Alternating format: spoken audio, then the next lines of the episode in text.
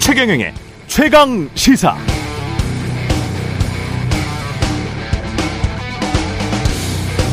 네, 지난 추석 연휴 기간이었죠. 신자유연대라는 시민단체에서 일본 대사관에 설치된 평화의 소녀상 앞에서 기습 시위를 벌였습니다. 그러자 반일행동이라는 시민단체에서 맞불 시위를 벌이면서 양측이 실랑이를 벌이고 대치했는데요. 이 신자유연대를 국내 대다수 언론사들은 보수단체라고 보도했더군요. 신자유연대는 시위용 팻말에 흉물 소녀상 철거, 위안부법 폐지 국민행동이라고 써놨고 위안부 피해는 사기라고 주장해 왔었습니다. 그런데 이런 주장을 하는 단체를 보수단체, 보수시민단체라고 부르는 것 여러분은 동의하십니까? 보수적인 분들도 다 생각이 다를 것 같습니다. 평화의 소녀상은 미국, 호주, 캐나다, 독일 등에도 세워져 있습니다. 평화의 소녀상은 가해자와 박해자, 제국주의와 식민지 피해자 사이의 역사적 기록이자 피해자들에 대한 추념의 의미가 담겨 있습니다. 그 시대를 반성하는 우리 인류가 공통적으로 받아들이는 보편적인 정서입니다.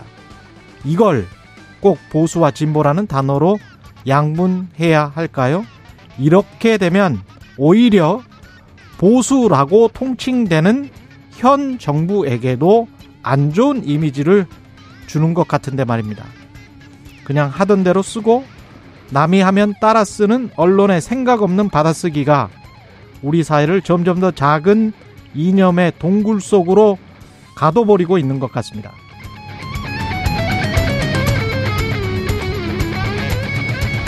네, 안녕하십니까. 구월 십사일 세상에 이익이 되는 방송 최경련의 최강시사 출발합니다. 저는 케이비에스 최경련 기자고요.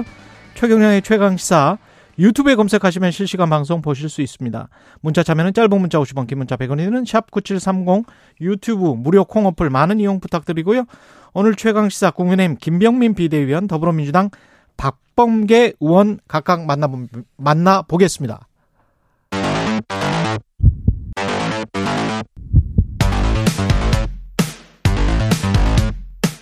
오늘 아침 가장 뜨거운 뉴스 뉴스 언박싱.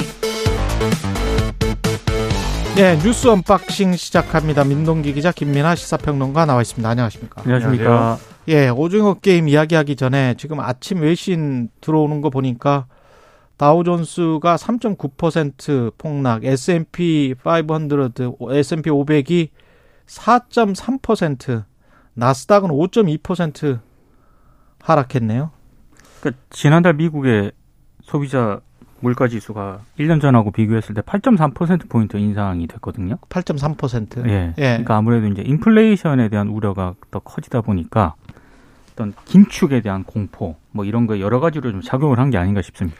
그러니까 예상보다도 이제 어, 수치가 원래 좀 어, 낮아져야 된다 이런 그렇죠. 생각들을 갖고 있는 흐름들이 있었는데 최근에 그렇죠. 이제 분위기가 이 제롬 파월 의장도 그렇고 지난번에 잭슨홀 미팅에서 나온 얘기도 그렇고 음. 이후에서 연준 고위 인사들의 발언이나 이런 걸 종합을 해봐도 어, 상당 부분 어, 상당한 폭의 금리 인상 불가피하다 이런 얘기가 계속 나오면서 분위기가 좀 심상치 않다 이런 상황이었거든요. 근데 실제로 이렇게 구, 구체적인 지표로 어, 인플레이션이 전혀 지금 뭐 잡히지 않고 있다. 음. 어, 백약이 무효다 뭐 이런 상황이 되다 보니까 금리를 이렇게 빠르게 올렸는데도 그렇죠. 그렇죠. 미국에서 아, 그렇죠. 네. 앞으로도 금리 인상의 속도나 규모는 여전히 커진 상황일 수밖에 없다. 이런 인식이 좀 커져 있는 거죠. 그러다 보니까 이제 그게 이제 주가 주식 시장에도 영향을 미치고 이렇게 되는 건데 그래서 영 점 칠오 퍼센트 포인트 올리는 거는 또 어, 어, 상당히 기정사실화 된 것처럼 지금 막 보도를 하고 있고 그렇죠. 일부 일부에서 나오는 얘기입니다만 또 일 퍼센트 이야기 나와요? 그렇죠. 네. 일 퍼센트 포인트도 올려야 된다. 이런 얘기까지 나오고 있어 가지고 일 퍼센트라는 숫자가 이제 언론 보도를 통해서 나오기 시작했습니다. 그러니까 상당히 불안합니다, 또. 네. 근데 지금 팔월 그 팔 퍼센트라는 이 수치가 팔 퍼센트가 넘는 수치가 나중에 우리가 시나리오를 생각을 해보면 내년에 사, 오 퍼센트 이상을 또 간다면 미국도 그렇고 한국도 사 퍼센트 이상을 간다면 그러면 금리 인상의 이 기조가 잘못하면 내년 하순까지도 이어진다는 이야기인데, 이렇게 되면은 소프트 랜딩이라는 그 시나리오 일, 가장 바람직한 시나리오 경기 연착륙은 생각하기가 힘든 상황이 되는 거죠. 그렇죠. 그렇죠. 네. 그렇게 되면 경기가 이제 경착륙되고 경기 침체로 이어지면서, 그런데 금리는 내릴 수가 없는, 네, 인플레이션 때문에 사, 오 퍼센트로 떨어진다고 하더라도, 원래 우리가 이천십구 년 이전 생각해 보면 보통 모든 선진국들이 이 퍼센트 정도를 적정 인플레이션 수준, 그렇죠, 이렇게 생각을 했었거든요. 그렇게 돼야 뭐 금리가 한 삼 퍼센트, 뭐 이 퍼센트 이렇게 갈 수 있는 건데, 어 지금 단적으로 삼십 년 미국 모기지 론 있잖아요. 대출이 오 점 구 퍼센트 한 육 퍼센트 되더라고요. 네. 그리고 어 십 년 만기 채권 미국 국채가 한 삼 점 사 퍼센트 정도 되는데, 삼십 년짜리 미국 모기지론 절대 안 망할 거 아닙니까? 주택담보대출 같은 경우는 한번 망한 사례가 있긴 있었지만. 그렇죠. 불안한, 예, 사례가 하나 있었습니다. 예. 그러나 절대 안 망할 채권이라고 보는 거죠. 삼십 년 만기 정도면. 근데 그걸 육 퍼센트를 주는 거예요. 육 퍼센트를 주면 다른 어디에 투자를 하겠습니까? 음, 투자자들이. 그렇죠. 네. 어마어마한 수익률이 나, 나고 있는 거죠. 그 채권에서만. 그러면 돈이 미국으로 다 쏠릴 수밖에 없고.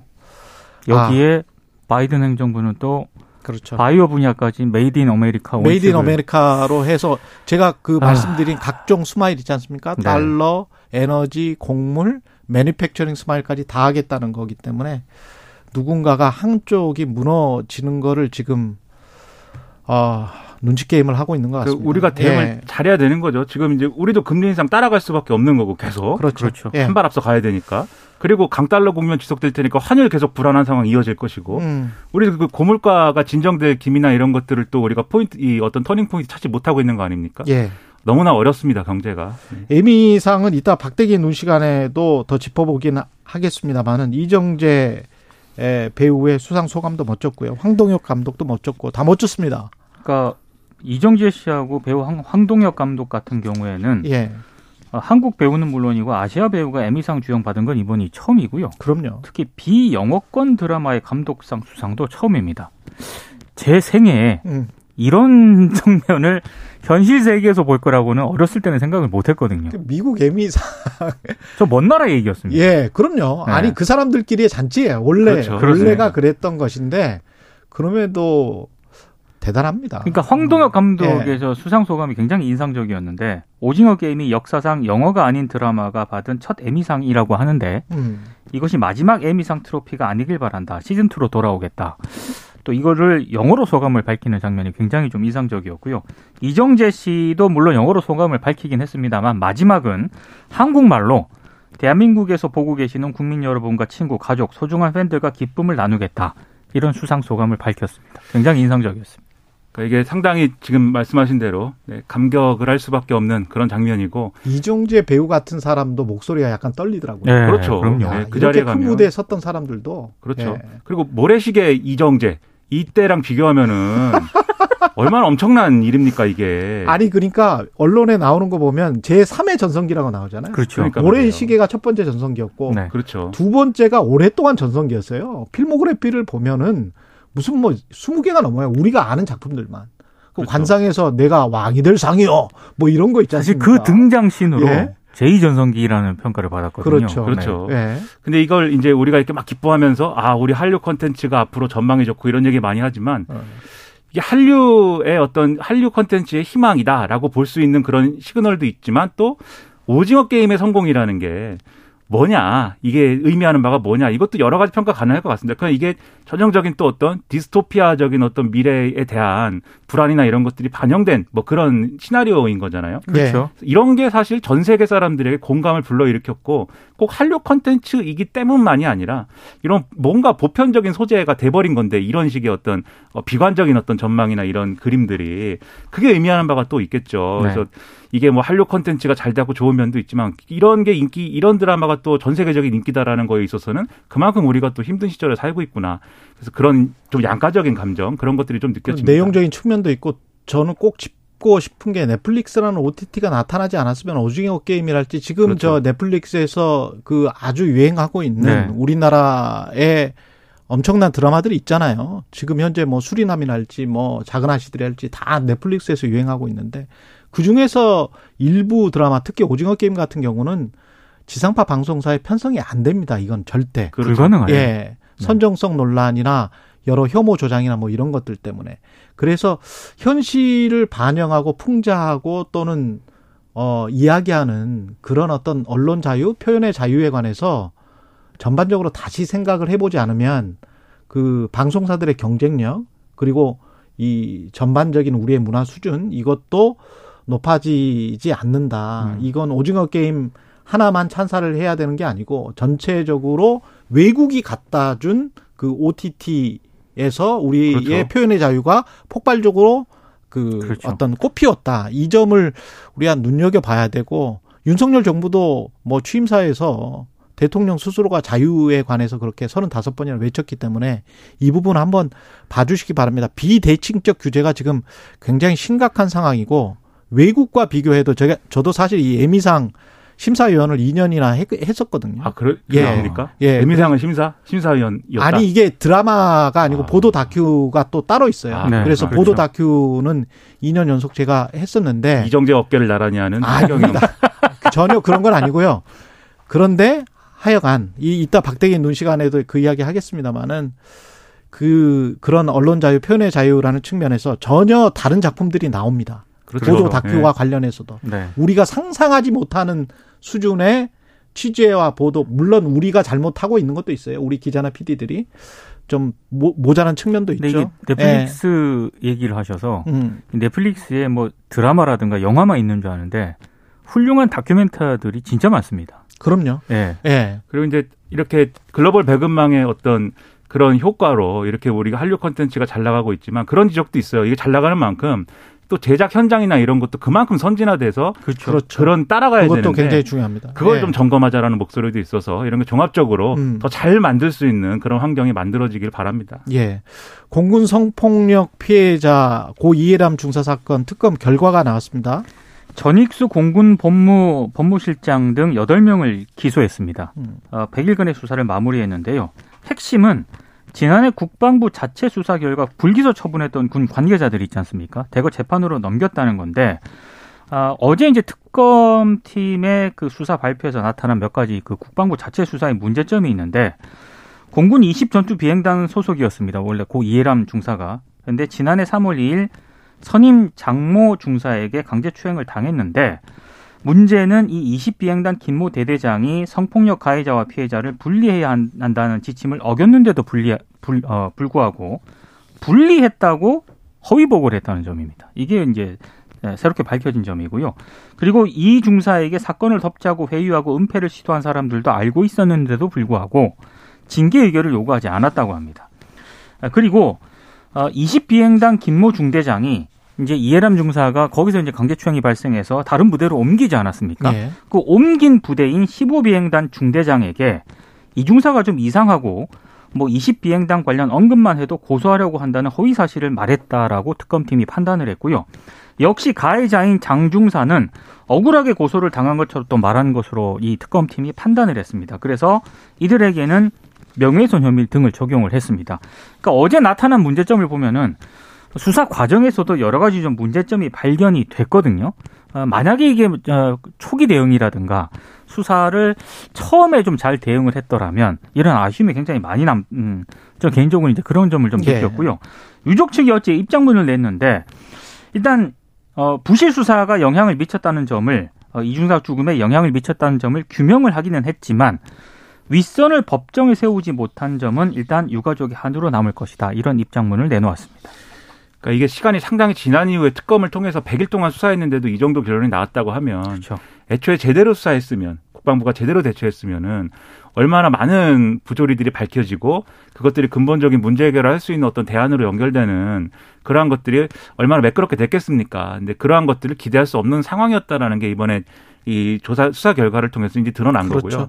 초미의 관심사가 이제 전익수 법무실장을 기소하는 거냐 이 문제였는데 기소를 하긴 했는데 음. 애초에 이제 이 가해자에 대한 어떤 뭐 어, 구속 수사, 불구속 수사에 이 영향을 미쳤다라는 그 의혹에 대해서는 이제 어, 밝혀지지 그렇죠. 않은 것이고, 밝히지 못한 것이고, 그건 녹취록이 조작됐다, 뭐 이런 문제 때문에 그 녹취록 조작한 사람이 이제 기소된 것이고, 다만 이제 자신과 관련된 어떤 사건들, 그러니까 이 과정에서 구속적 부심을 뭐 수사한 사람의 정보나 이런 것들을 군무원으로부터 전달받았는데, 전익수 실장이.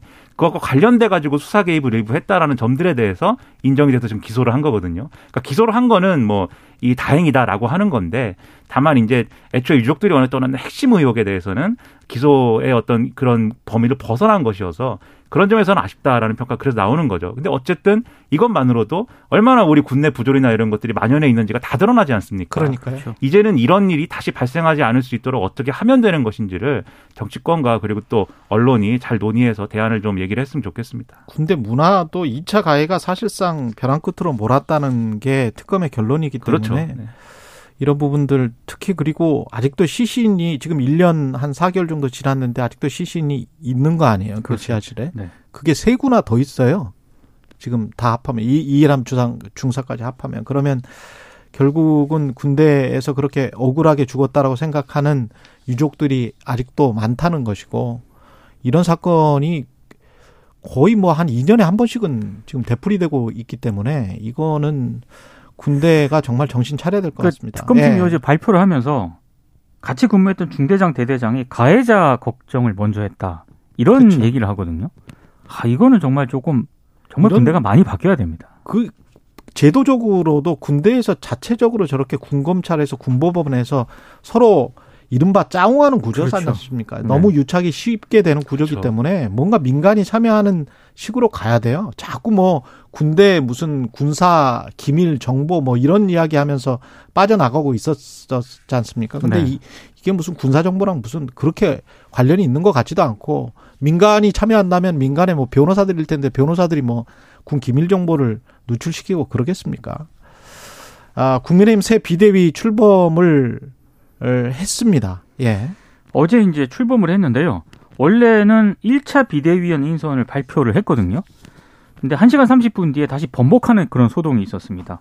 번복의 주인공은 이제 주기환 전 비대위원이었는데, 원래는 발표를 할 때까지만 해도 아마 다들 그렇게 오, 본인이 스스로 좀 하겠다라고 해서 이제 발표를 했을 것 같은데, 번복을 하면서 주기환 전 비대위원이 정진석 위원장에게 간곡하게 사의를 표명했다라고 또 박형수 원내대변인이 밝혔습니다. 이 주기환 전 위원 같은 경우에는 뭐 언박싱에서도 몇 번 언급을 해드린 적이 있는 것 같은데 일단 검찰 수사관 출신이고요. 예. 대표적인 친윤계, 윤석열 대통령과의 어떤 그런 친분 이것 때문에 논란을 좀 빚었었고 특히 아들이 지금 대통령실 육 급 행정요원으로 지금 근무를 하고 있거든요. 그래서 이런 사실이 밝혀지면서 논란이 좀 끼쳤는데 그래서 좀 친윤 비대위로 가는 것 아니냐라는 그런 비판이 나왔습니다. 음. 그래서 아마 주기환 전 비대위원이 사의를 표명한 것으로 보이는데 근데 그럼에도 불구하고 주기환 전 위원을 제외하고 그 다른 위원들은 어, 친윤과 색채가 좀 거리가 있느냐? 그건 아닌 것 같습니다. 일단 김상훈, 정점식 의원 등은 여전히 친윤 의원으로 분류가 되고 있고요. 특히 정점식 의원 같은 경우에는 대구지검에서 윤 대통령하고 초임 검사 생활을 함께했던 그런 인물이거든요.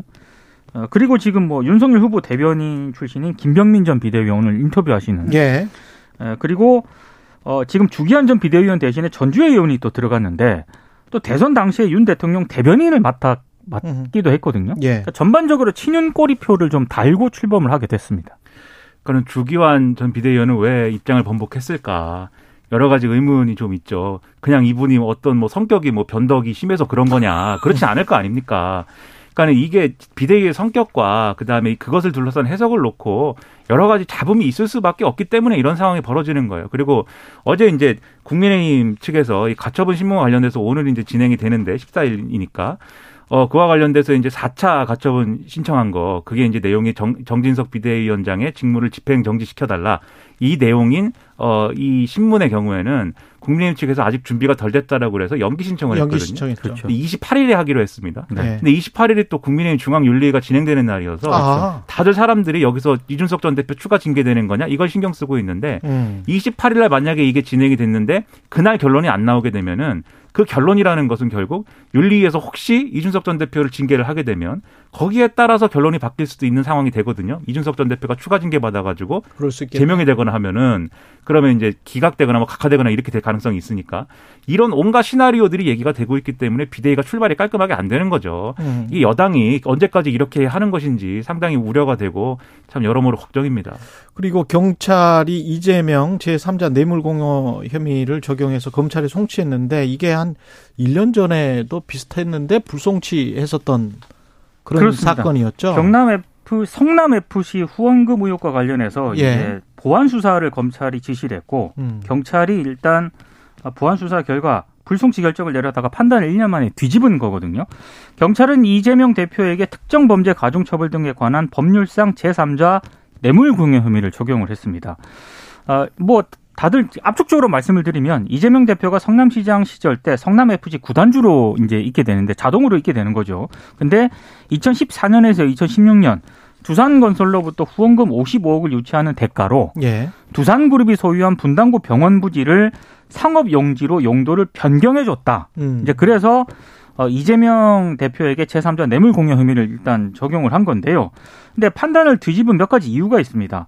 일단 경찰이 보완 수사하는 음, 과정에서 어, 사건 관계인의 새로운 진술을 청취했다. 어. 네, 그리고 두 번째는 압수수색을 통해서 이를 뒷받침할 증거를 확보했다. 뭐 이런 이유를 들고 있습니다. 예. 근데 이제 일부 언론들의 문제 제기를 보면, 근데 이재명 대표 쪽에 흘러 들어간 증거가 확인되지 않았다. 요건 좀 논란이 될 수 있는 것 같다. 이런 문제 제기를 하고 있고. 돈이? 그렇습니다. 예. 그리고 측근이라고 불리는 사람들이 받은 성과급도 다각도로 수사를 했는데 음. 역시 이재명 대표에게 흘러간 정황은 발견하지 못했다. 뭐 이런 점을 좀 지적을 하고 있습니다. 아, 특히 어, 보완 수사를 하는 과정에서 두산건설 관계자만 소환 조사를 했고 이재명 대표는 소환 조사를 안 했거든요. 예. 여기에 대해서 경찰이 설명을 하기로는 어, 검찰이 두산그룹 관계자는 소환하도록 명시를 했는데 음. 이재명 대표 소환 내용은 없었다. 이렇게 또 해명을 하고 있습니다. 그래서 조금 이런 부분에 있어서는 좀 논란이 좀 제기되는 대목입니다. 재판 가서 이거는 좀 확인을 해봐야 되겠네요. 그렇죠. 검사에, 네. 검찰이 기소하기 전에 아마 이재명 대표 소환을 시도를 할 것이고 뭐 그렇죠. 그거 가지고 또 논란이 있겠죠. 예. 그리고 이건 제삼자 뇌물 공여를 이제 적용했다는 거는 그렇죠. 음. 제삼자 뇌물이라는 거는 공무원이 어떤 청탁을 받았는데 음. 그에 대해서 뇌물을 받을 때 자기, 자기가 받는 게 아니고 다른 사람을 그렇지. 줘라. 이게 제삼자 뇌물인데. 그러려면 경제 공동체여야 돼요. 그렇죠. 예. 이게 뭐 그런 법리가 있는데 음. 이게 여기서는 이제 뇌물을 받은 쪽에 그러면 이제 성남 에프씨가 되는 건데 그렇죠. 아까 후원금이 뭐 이재명 대표 쪽으로 갔느냐 여부는 그래서 요 혐의하고는 좀 별개의 건이고 음. 근데 혹시라도 만약에 성남에프씨에서 돈이 나와가지고 뭐 다시 이재명 대표 쪽으로 간 흐름이 있다라고 하면 이게 다른 또 혐의가 되겠지만 그렇죠. 제삼자 뇌물을 적용했다는 거는 그런 걸 발견을 못한 거예요 애초에. 음. 그래서 요런 게 이제 어, 앞으로 어떻게 이 규명이 될 거냐. 왜냐하면은 부정한 청탁이었느냐 경제 공동체였느냐 이 두 가지가 두 가지 핵심이죠. 그렇죠. 그리고 네. 이재명 대표 측은 당시에 성남시장으로서 성남에프씨가 잘 될 수 있도록 후원금을 유치하기 위한 어떤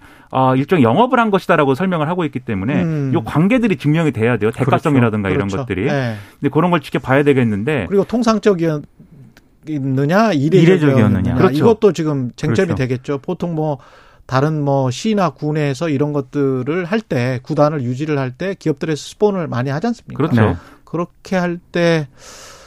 일종의 이제 협찬 같은 근데 이게 건데. 이제 예, 다른 기업들도 이걸 어떻게 봐야 되느냐? 다른 기업들도 고발된 건 있는데 다른 기업들은 또 적용이 안 됐어요 혐의가. 예. 그거 같이 봐야겠는데 다만 이런 부분이 있습니다. 그러면 수사 결과가 이렇게 사실상 이제 뒤집어진 거잖아요. 음. 혐의가 있는 걸로 결론이 난다고 하면은 애초에 그럼 경찰 수사는 왜 솜방망이로 된 거냐 이게 그렇죠. 논란이 될 거고 만약에 무죄가 나온다라든가 이렇게 되면은 경찰이 그러면 뭐 때문에 입장을 바꿔서 검찰이 기소를 강행했느냐 뭐 이런 논란 어떤 그렇죠. 경우든 논란이 불가피한 거여서 이거는 중간에 뭐 검사가 그만두고 논란도 있고 했는데 두고두고 음. 아마 논란이 계속 남을 것 같습니다. 유심히 지켜보겠습니다. 뉴스 언박싱 민동기 기자 김민하 평론가였습니다. 고맙습니다. 고맙습니다. 고맙습니다. 케이비에스 일 라디오 최경련의 최강시사 듣고 계신 지금 시각 일곱시 사십사분입니다.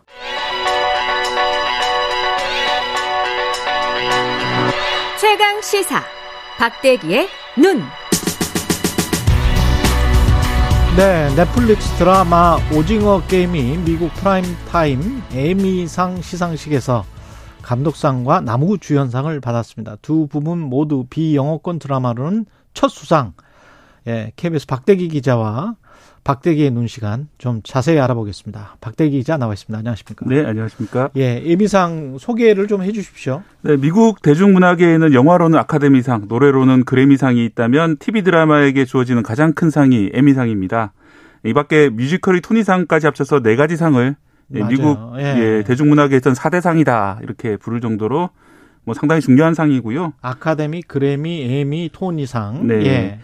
물론 영화 기생충으로 아카데미 작품상을 수상했던 봉준호 감독이 미국 아카데미상을 로컬상에 불과하다 뭐 이런 농담을 할 정도로 사실은 이제 미국 지역의 상이기 때문에 어 좀 뭐 미국 내부의 그런 상이다 이렇게 볼 수는 그렇죠. 있지만요. 예. 뭐 하지만 대중문화의 총봉사 본산이 지금 미국이잖아요. 음. 그런 곳의 가장 중요한 티비 드라마 부문 상이라는 점에서 아, 그 또 이제 비영어권 드라마가 처음 수상했다는 점에서 좀 상당한 의미가 있다라고 생각이 듭니다. 예. 이게 여러 종류가 있습니다. 드라마뿐만이 아니고. 예.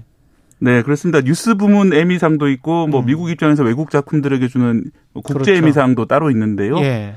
어, 우리 그 최 앵커님께서도 국제 에미상 심사위원을 하신 걸로 근데 이게 에미, 에미상이요. 예, 예. 어떻게 심사를 하냐면 아시아 지역의 심사위원들은 유럽 거를 봐요. 아. 유럽 사람들은 아시아 거를 보고. 그래서 상피 제도가 있는 거군요. 그렇죠. 상피 제도가 있습니다. 그래서 서로 네트워크가 있을 가능성이 높기 때문에 네. 아시아 지역 사람들은 유럽, 남미 조금 이렇게 네. 보고 유럽 사람들은 아시아 걸 보고 갇혀서 뭐 코로나십구 이전에는 호텔에 갇혀서 그냥 아. 같이 보는 거죠. 상당히 공정하게 이렇게 채점이 되는 네. 시험, 그 그리, 상이군요. 그리고 난 다음에 네. 이제 파이널리스트를 선정해서 저는 이제 준결승 심사위원을 했던 것이고 네. 결선에 가서는 또 따로 한 다섯 개 정도 올리면 거기에서 이제 또 합니다. 투표를 또 합니다. 예, 그동안 우리 방송가에서는 국제 에미상을 타는 경우는 있었지만은 예. 미국의 주요 시간대 드라마 대상으로 하는 프라임타임 에미상은 이번이 처음이었습니다. 음, 이게 드라마까지 한류의 위상이 굉장히 크게 높아졌다는 겁니다. 네, 그렇습니다. 예. 이제 이번 작품뿐만 아니라 기생충 같은 수상도 있었기 때문에 어떤 한 작품이 돌출적으로 이렇게 인기를 얻는 것이 아니라 우리나라에서 생산된 다양한 문화 상품들이 널리 사랑을 받고 있다 이런 것들이 입증이 된 사건이고요. 과거에는 물건 수출 위주였는데 이제는 뭐 문화를 수출하는 단계까지 접어들었다 이렇게 평가를 할 수 있을 것 같습니다. 음. 뭐 관광에도 도움이 될 거고요. 예를 들어서 그럼요. 우리나라 드라마에 나오는 라면을 먹는 모습을 보고 라면 판매도 실제로 상당히 괜찮은 편이거든요. 그렇죠. 네, 그런 네. 식으로 이제 다양한 효과를 내고 있, 있습니다. 사실 뭐 최근에 무역 수지가 역대 최악의 적자를 기록하면서 뭐 상당히 우리나라 경제 좀 어둡게 생각하시는 분들도 많은데 뭐 그래도 적어도 한류 쪽에서는 상당히 좀 기대감을 걸어보지 않 걸어볼 수 있을 것 같다 이런 생각이 드네요. 이 소프트웨어 파워라는 게 사실은 선진국의 척도라고 봐야 될 것 같습니다. 저는 네. 꼭 하드웨어 우리가 공장 제조 뭐 이것만 잘한다고 선진국이라고 보기는 힘들고 그런 측면에서 이게 천민 자본주의 이게 사실은 우리나라뿐만이 아니고 전 세계 천민 자본주의의 적나라한 모습이 드러났으니까 그 사람들이 보편적 정서로 공감을 했던 거 아니겠습니까? 네, 그렇습니다. 예. 특히 이제 남자 주인공의 그 직업이 과거에 드래곤 모터스라는 회사에서 일하다가 해고당한 그런 노동자로 나옵니다. 드래곤 모터스는 상징적이죠. 예, 예. 용 자동차 회사라니까 사실 쌍용 자동차 회사를 좀 그런, 상징하는 그런 것 같아요. 예, 그런 걸로 보이죠. 예. 뭐 쌍용차 노동자들이 과거에 이제 어떤 고난을 겪었는지는 세세하게 말씀을 안 드려도 잘 아실 겁니다. 또 이제 영화 속에서 참가자들이 밤늦은 시간에 뭐 승합차를 타고, 타고 어디론가 이제 끌려가는 그런 모습도 나오는데요. 저는 이제 새벽에 남구로역 인력시장 취재를 많이 했었는데 그때 이제 승합차가 와서 노동자들을 이제 태워서 어디론가 실어가는 음. 뭐, 뭐, 네 명 타세요 이렇게 하면서 사람들 우르르 타고 이런 모습들이 예. 좀 떠오르더라고요. 예. 뭐 그런 거라든지 아니면 이주노동자 문제라든지 음. 예, 북한 그 탈출 주민 문제라든지 여러 가지 우리 사회의 어두운 모습들이 잘 담겨져 있고 그런 것들이 좀 세계의 보편적인 공감, 이 자본주의 사회에서 뭐 어쩔 수 없이 우리가 뭐 그 살아가야 하지만은 예. 어려움들 겪는 여러 가지 어려움들을 많이 공감했던 것이 아닌가 생각이 듭니다. 과거에는 이렇게 너무 어두운 거 하면은 한국이 잘못 홍보되는 거 아니냐 뭐 이렇게 걱정하시는 분들도 있었는데 요새 분들은 전 지구인들이 많이 세련되진 것 같아요. 예, 그렇습니다. 예. 어, 사실 우리나라뿐만 아니라 일본에서도 예. 그 고레다 히로카즈라는 유명한 감독이 계시잖아요. 그분이 이제 일본 사회의 어두운 면을 그린 어느 가족이라는 영화로 깐느에서 그랑프리를 수상했었는데요. 음. 당시 아베 총리가 축하를 할 법한 했는데 별로 축하 인사를 안 했다. 그래서 논란이 됐던 적이 있습니다. 이게 예. 일본 사회의 어두운 사회, 사회를 어두운 모습을 그려서 이렇게 홀대를 받는 것이 아니냐 이런 논란이었는데요. 음. 반면에 우리 이번 그 오징어 게임 같은 경우에는 좀 보편적으로 좀 인정을 받고 주목을 받는 것 같아서. 그렇죠. 그래서 이제 뭐 이게 뭐 일부러 좋은 모습만 보여주려고 하면은 사실 현, 현실을 왜곡하는 것이 되잖아요. 예. 어떻게 보면 현실을 잘 보여주고 어, 현실에 침착하고 뭐 여러 가지 아픔들을 가진 사람들이 많으니까 그런 모습들을 보여주는 것이 보편적인 공감을 이끌어낸 것 같습니다. 이게 근데 넷플릭스라는 오티티에서 그렇게 흥행을 했고 그리고 지금도 이제 넷플릭스 오티티에서 흥행하는 한국 작품들이 굉장히 많고 전 세계인들이 보고 있지 않습니까? 네, 최근에도 뭐 수리남이라는 작품이 상당히 화제가 그렇죠. 되고 있는데 우리 같은 방송사 종사자들로서는 좀 씁쓸한 측면이 있습니다. 예, 그렇습니다. 예. 어, 특히 이제 이 작품 제작비는 뭐 노컷뉴스 같은 우리 매체를 보면 대략 이백억 원 선으로 보이는데요. 음. 어, 넷플릭스가 벌어들인 돈은 그 오십 배가 넘는 일조 원이 넘는다. 예, 이런 이제 예산까지 그렇다고요. 나오고 있습니다. 예. 하지만 기본적으로 이런 작품들을 제작을 할 때 선불로 제작비가 지불이 되거든요. 음. 그래서 물론 어, 마지막에 워낙 성과가 좋았기 때문에 일부 보너스를 받았겠지만은 그렇다 하더라도 대부분의 수익이 넷플릭스로 넷플릭스 건너간다. 본사로. 결국은 이제 우리가 우리 드라마 제작진들이 열심히 노력했는데 그 공은 넷플릭스로 대부분 가지 않느냐. 음. 뭐 이런 이제 씁쓸한 이야기들도 나오고 있습니다. 그러니까 플랫폼 포털이 구글이 전 세계를 장악하면서 그 안에 있는 콘텐츠는 전 세계인들이 다 기여를 하고 있고 네. 돈은 구글이 버는 것 같은 그런 형태하고 지금 비슷한 거 아닙니까 사실은? 네, 그렇습니다. 이제 오티티 예. 시장을 넷플릭스라든지 디즈니라든지 뭐, 뭐, 이런 것들이 장악을 하면서 또 아마존도 들어와 있고요. 음. 이런 상대적으로 이제 우리나라 회사들도 오티티에 많이 들어가 있긴 한데, 국내 시장 외에 이제 국제 시장에서 별다른 이제 성과를 못 내고 있기 때문에, 음. 어, 이런 것들이 장기적으로 볼 때 문화산업이라는 것이 그냥 우리는 이제 어떤 작품을 대주는 역할만 하고 실제로 그걸 수익을 얻는 구조는 해외에서 가져가는 그렇죠. 게 아니냐. 특히 미국에서 가져가는 게 아니냐. 이런 좀 아쉬움들이 있습니다. 국내 오티티도 그렇고 전반적으로 표현의 자유라는 측면에서 확 넓혀버리면 네. 훨씬 더 경쟁력이 좋아지지 않을까 뭐 그런 생각도 듭니다. 저는. 네. 지나치게 뭐 까다로운 심의라든지 예. 뭐 그런 문제도 있을 수 있고요. 또 이제 우리나라 지금 오징어 게임 같은 경우에는 해당 제작비가 이십억 원대로 수정이 되거든요. 음. 그런데 넷플릭스 같은 경우에는 더 크라운 같은 드라마를 만들 때 해당 백오십억 원대 제작비를 쓴 걸로 알려져 있습니다. 예. 이 넷플릭스 입장에서 보면은 한국은 상당히 싼 가격의 드라마를 잘 만드는 그런 곳이다. 음. 그렇죠. 그래서 아마 투자를 많이 했을 수 있거든요. 예. 그래서 이게 이런 이제 가격 가성비 이런 것들이 아니라 우리가 이제 질적으로도 좋은 작품들을 낸다는 것이 음. 인정받았기 때문에 제값을 팔고 제값을 받고 팔 수 있기 위해서는 예. 어, 오티티가 한 곳으로 집중되는 것이 아니라 좀 다양화될 필요가 있다는 생각도 듭니다. 지금까지 케이비에스 박대기 기자였습니다. 감사합니다.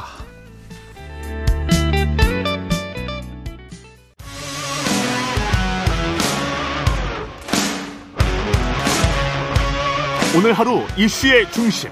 최경영의 최강시사. 네, 내부 혼란 계속되고 있는 국민의힘이 비대위원 여섯 명을 인선하면서 어제 이 차 비대위를 공식 출범시켰습니다. 그러나 이준석 대표가 추가로 낸 가처분 신청에 대한 법원 판단이 비대위 순항의 최대 변수가 될 전망이죠.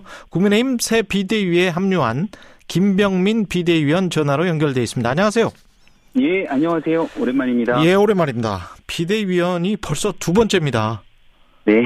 예. 당이 굉장히 어려운 상황에 놓여져 있고요. 이천이십 년 총선 참패 이후로 당시 김종인 비상대책위원으로 한 일 년 정도 활동을 했는데. 그렇죠. 네, 이번에 다시 비상대책위원으로 또 활동을 하게 돼서 마음이 매우 무겁습니다. 예. 비대위 구성을 서둘러 완료했는데 이게 가처분 신청 법원 심문이 예정이 돼 있었거든요. 그래서 예. 그때까지는 기다리지 않을까 그런 언론의 전망이 나왔었는데 그러지 않았습니다. 이유가 있을까요? 가처분 신청의 시간들을 어, 다 구할 때까지 그냥 비상대책위원을 구성하지 않고 지내기에는 어, 국민의힘 현재 있는 지도부에서 해야 될 일들이 꽤 많이 산적이 있는 걸로 알고 있습니다. 음. 특히 지금 현재 상황에서는 권성동 원내대표가 사의를 표명했기 때문에 신임 원내대표를 서둘러 선출하는 일이 무엇보다 급선무로 알고 있고요. 지금 정기국회 한복판에 있는 상황에서 원내 사령탑이 집권 여당이 부재한 상황이 어, 매우 힘든 시기일 겁니다. 이게 지금 현재 정진석 비상대책위원장 혼자 원내대표 선출에 관한 공고를 할 수가 없기 때문에 음. 이 비대위원 인선 이후 어, 정상적인 비대위 활동을 통해서 당이 좀 어, 꼭 필요하게 해나가야 될 일들을 하나둘씩 담는 일이 우선됐기 때문에 아마 비대위원 인선을 좀 서두른 것이 아닌가 생각합니다. 비대위 구성에 관해서는 어떻게 생각하십니까? 언론에서는 친윤 비대위라는 그런 단어가 등장을 다시 했는데 이게 예. 좀 신경이 쓰이시나요? 일단은 집권당이기 때문에 당과 대통령 또 정부가 원팀으로 각자의 역할에 최선을 다하고 시너지 효과를 내는 것이 저는 중요하다고 생각을 합니다. 그래서 이제 대통령의 국정 철학을 잘 이해하고 호흡을 맞출 수 있는 인사들이 당의 역할하는 것이 문제되지는 않는다고 생각을 하고요. 하지만 과거 이제 수직적 당천 관계에서 드러난 폐해들을 떠올리면서 염려하는 경우들도 있지 않나 뭐 이런 생각을 합니다만은 그 또한 역시 기우라고 생각을 하거든요. 우리가 이제 물잔에 이 물이 한 반 정도 남아있을 때, 어, 물이 반이나 남았네라고 생각하는 분들이 있는가 하면, 어, 물이 반도 남지 않았다고 얘기하는 서로 바라보는 시각에 따라 조금씩 다르지 않겠습니까? 음. 어제 선임된 비대위원 분들을 보면, 김상훈 의원, 김행위원, 김종석 의원, 이런 분들 같은 경우에는 윤석열 대통령과 특별한 인연관계, 뭐 친윤이다 이렇게 부르기가 좀 어려운 분들이지 않을까 싶고요. 전주의 의원 같은 경우도 지난 대통령 선거를 복기해 보면 당내 경선이 다 끝나고 나서 본선의 대변인으로 합류한 케이스이기 때문에 그 이전에 특별한 인연이 있지도 않았습니다. 그러니까 지금 현재 집권당이 된 국민의힘의 상황이기 때문에 대통령과 호흡을 맞출 수 있는 인사들이 당의 역할하고 있는 상황이다 정도로 규정하는 것이 어떨까 합니다. 근데 뭔가 좀 꺼려지, 꺼려지는 게 있으니까 주기환 전 대검 수사관도 이게 사의를 바로 발표해서 아까 말씀하신 네. 전주회 의원이랑 이렇게 자리를 바꾼 게 아닌가 그런 생각이 들거든요. 주기환 수사관 같은 경우야 음. 누가 뭐래도 대통령과 인연 관계들이 있겠죠. 하지만 그런 인연 관계보다는 지난 지방선거에 국민의힘으로선 어려운 호남 지역에 출마해서 의미 있는 성적표를 거둔 결과물들이 있지 않습니까? 현장에서 활동하고 있는 인사가 조금 국민의힘에 아무래도 통합적 차원에서 활동하는 것이 어떨까라는 생각을 가졌던 것 같은데요. 하지만 그 현재 국민의힘 비상대책위원회를 바라보고 있는 국민적 눈높이에 다소 부족함이 있지 않는가라는 생각에 본인이 사의를 표명한 것 같고 또 서둘러서 상임정국위원회 의결 전에 그 내용들을 바로잡은 거로 알고 있습니다. 이준석 전 대표는 뒤에 독점관이 있는 것 같다 뭐 이런 이야기를 했는데 기관총을 들고 누군가가 가서 싸워라. 전쟁해라. 이렇게 지금 독점관이라는 게 전쟁을 독려한다는 이야기잖아요. 예. 아, 그 이준석 전 대표의 이제 글과 말에 하나하나 다 대응하는 부분들은 현재 비상대책위원회가 안정적으로 당을 끌고 가기 위한 비상시국에서 조금 적절치 않다 이런 생각이 듭니다. 다만 이제 그 한 영화를 빗대서 얘기를 한 것 같은데요. 예. 이게 이제 어 영화에 나오는 뭐 전쟁적인 상황들 이런 내용들을 표현하는 부분들을 지금 현재 당내 상황이 빗대는 것은 뭐 저는 적절치 않다고 생각합니다. 음, 지금은 전쟁 상황이 아니다. 당 내에서 이준석 전 당대표와 지금 근데 상황 자체가 법원 판결을 기다려야 되고 판단을 기다려야 되고 가처분 신문이 이십팔일로 연기됐는데 그때 어떻게 또 예상을 하시는지도 궁금하고 본안 소송까지 제기를 했기 때문에 예. 이게 상황이 나중에 또 만약에 법원에서 이게 뭔가 문제가 있다라고 하면 네. 이거 어떻게 되는 거죠? 본안 소송까지 가기는 시간이 꽤 걸릴 것이기 때문에 그렇죠. 네, 그 전에 있는 가처분 심리 그리고 법원의 결정들이 중요할 거라고 생각을 하고요. 네. 아마 이제 오늘 열리게 되는 가처분 심리는 지난날 당원당규 개정에 관한 일들 아니겠습니까? 근데 그렇죠. 이 당원당규 개정이라는 건 법원이 이제 판단, 현재 국민의힘의 상황을 비상상황이다. 라고 규정하는지에 대한 판단이 제일 중요한 것이 되고 네. 만약 당원당규에서 그런 내용들을 좀 명확하게 규정하고 있었더라면 지난날 법원의 판단은 조금 달리 나왔을 거라고 생각을 합니다. 그리고 이게 비단 이제 이준석 전 대표와의 문제 때문에 현재 법원의 판단을 구하고 있는 상황이 돼버렸는데요. 언제든지 지금 있는 비상대책위원회의 상황뿐 아니라 앞으로의 국민의힘의 또 새로운 지도부가 구성이 되고 같은 일들이 반복될 수도 있는 일 아니겠습니까? 그래서 음. 언젠가 일어날지 모르는 일들에 대해서 당원당규를 개정한 상황이기 때문에 당내에 있었던 의사결정에 대해서 아마 법원이 브레이크를 걸진 않을 거라 생각을 하고요. 우리 바로 이제 이웃정당인 더불어민주당 같은 경우도 지난 전당대회를 통해서 당원당규를 개정했는데 언론에 잘 알려지지 않은 게 있습니다. 예. 그게 바로 이 민주당도 마찬가지로 어떤 경우에 비상 상황인지 비상대책위원회로 넘어가는지를 명쾌하게 규정을 좀 음, 해놓은 부분들이 있는데 그게 대표와 최고위원 과반이 거리됐을 경우라고 이번에 개정됐던 측면들이 있거든요. 음. 그러니까 국민의힘의 상황도 이 민주당의 경우랑 같이 한번 비교해 봤을 때 당대표와 선출직 최고위원이 총 당대표 한 명, 선출직 최고위원이 다섯 명 있을 텐데 이 중에 한 과반 정도의 거리라면 최고위원 네 명 이상의 사태 정도가 준용되지 않겠습니까? 그러니까 음. 누군가 지금 있는 현재의 상황에 끼워 맞추기 위해서 당원당규를 개정했다 이렇게 지적하는 분들도 계시지만 또 현재 있는 과거에 어, 여러 지도부가 어려움을 겪을 때 최고위원들이 줄사퇴하고 나서 새로운 지도부가 구성되는 게 하나의 정치권의 관례처럼 보여졌는데 그런 관례가 현실화되지 않으면서 법적 분쟁으로 가는 일들을 막기 위해서 당원당규의 그 미비점들을 보완한 상황이다 정도로 보시면 될 것 같습니다. 지금 말씀하신 게 사실은 이준석 전 대표 측 입장인 건데 소극금지 원칙에 반한다. 왜냐하면 네. 선출직 최고위원 네 명이 사퇴한 과거 상황에 당원을 그냥 끼워 맞췄다. 이렇게 이제 그래서 나한테 개인적인 피해가 너무 많이 가기 때문에 이런 식으로 하는 것은 위법하다. 네. 부당하다. 뭐 이렇게 지금 주장을 하고 있는 거잖아요. 뭐 이 전 대표 측의 주장이라고 볼 수 있는 것 같고요. 예. 앞서 뭐 당원당규 개정의 정당성, 당위성 등에 대해서 설명을 드렸고 음. 소급 적용에 관한 말씀을 조금 더 드리면 만약에 이제 주호영 비상대책위원장 그리고 권성동 원내대표 또 당시 비대위원들이 그대로 존속하면서 당원당규만을 개정하고 이 개정된 당원당규에 따라 문제가 없다. 그렇게 만약 이어져 왔다면 이를 소급 적용이다 이렇게 볼 수 있는 여지들이 있을 거라고 생각을 합니다. 예. 아 근데 이제 조호영 비상대책위원장을 비롯한 비대위원이 전원 사퇴를 했고요.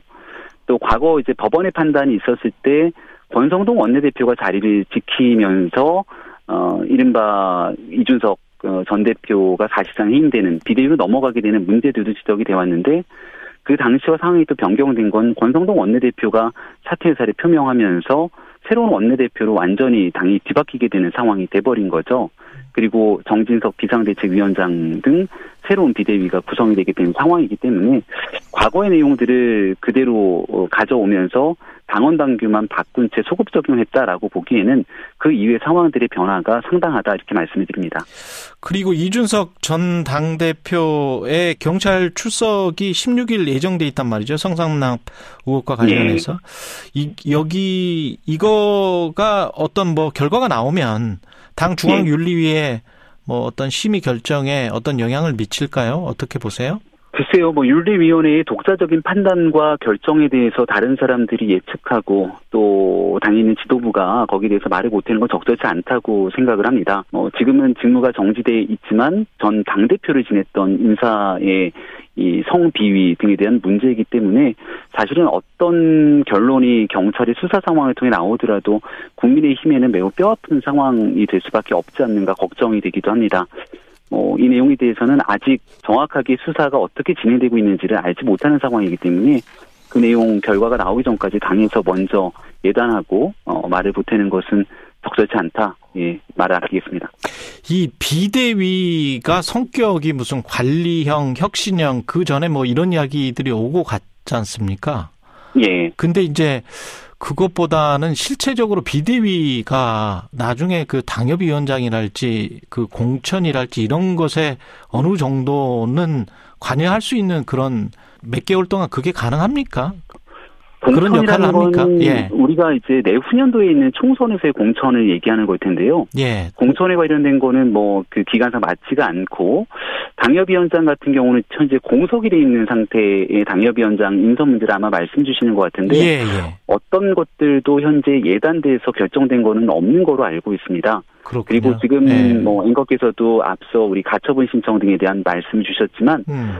현재로서는 뭐 중단기적인 플랜들을 가지고 계획하기보다는 네. 감히 정말 비상 상황에서 한 치 앞을 내다보기 어려운 시국 아니겠습니까? 음. 그래서 사법적으로 풀어야 될 문제들도 있고 또 정기국회에서 국민의힘 역할들이 있을 것이고 민생 위기 등 지금 현재 해야 될 굉장히 많은 일들이 켜켜이 쌓여있는 만큼 국민의힘의 어려운 부분들을 풀어나가면서 그 다음 해야 될 과제들을 순차적으로 수행하는 것이 중요하지 않을까 이렇게 생각합니다. 그럼 당대표 선거랄지 전당대회랄지 이런 거는 연말을 넘기게 되나요? 정기국회 끝나고 뭐 준비하고 그러면은 연초가 되나요?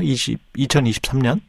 이제 오늘 첫 번째 비상대책위원회를 열게 되거든요. 예. 아직 서로 상견례조차 하지 아, 않은 상태이기 때문에 예, 만나서 이야기를 좀 나눠봐야 될 것 같은데 예. 물리적인 시간상으로 전당대회 공고를 내고 준비하고 하는데 최소한 두 달 정도가 걸린다는 건 뭐 국민께 알려진 상식일 겁니다. 그렇죠. 그래서 바로 전당대회가 치러지기는 매우 어려움이 있어 보이기 때문에. 그럼 한동안 몇 개월 동안은 비대위원장이 당대표의 역할을 하게 되는 거고 비대위원은 최고위원이라고 보면 되겠습니다. 그리고 마지막으로 한 가지만 더. 지금 저 이재명 민주당 당대표 제삼자 뇌물 혐의로 경찰이 그 일 년 전에는 이게 불송치 결정을 내렸다가 스스로 뒤집었단 네. 말이죠. 이 어떻게 보십니까? 국민의힘에서는?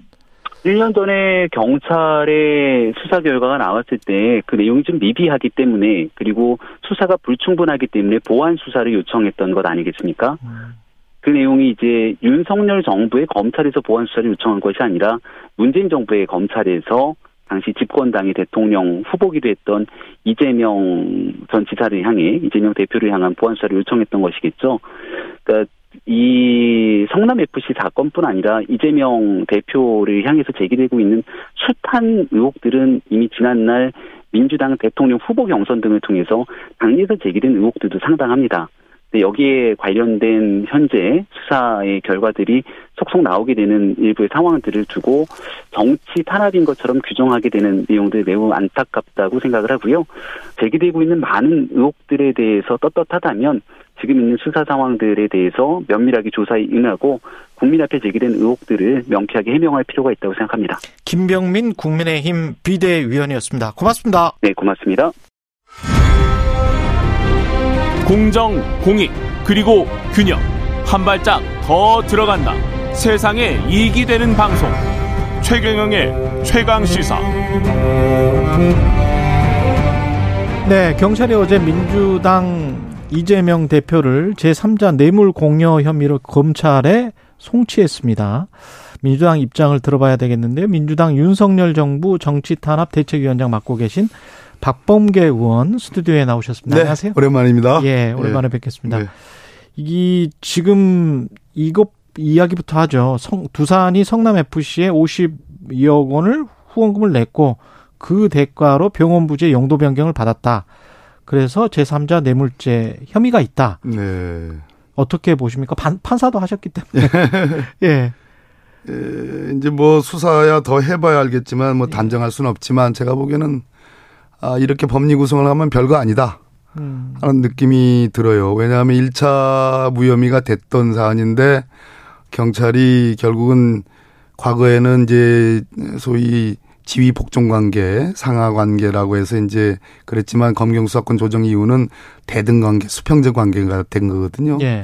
그런데 이번 수사를 보니까 검, 경찰 관계자도 아마 그렇게 표현한 것 같은데 자기들 독자 수사가 아니라 검찰의 지휘, 검찰의 보완 수사 요구에 따른 음. 그런 수사다. 제가 보기에는 이거는 대리 수사입니다. 대리 수사다. 네, 경찰이 이 소위 윤석열 검찰의 대리 수사를 하고 있는 격인데 좀 창피한 줄 아셨으면 좋겠어요.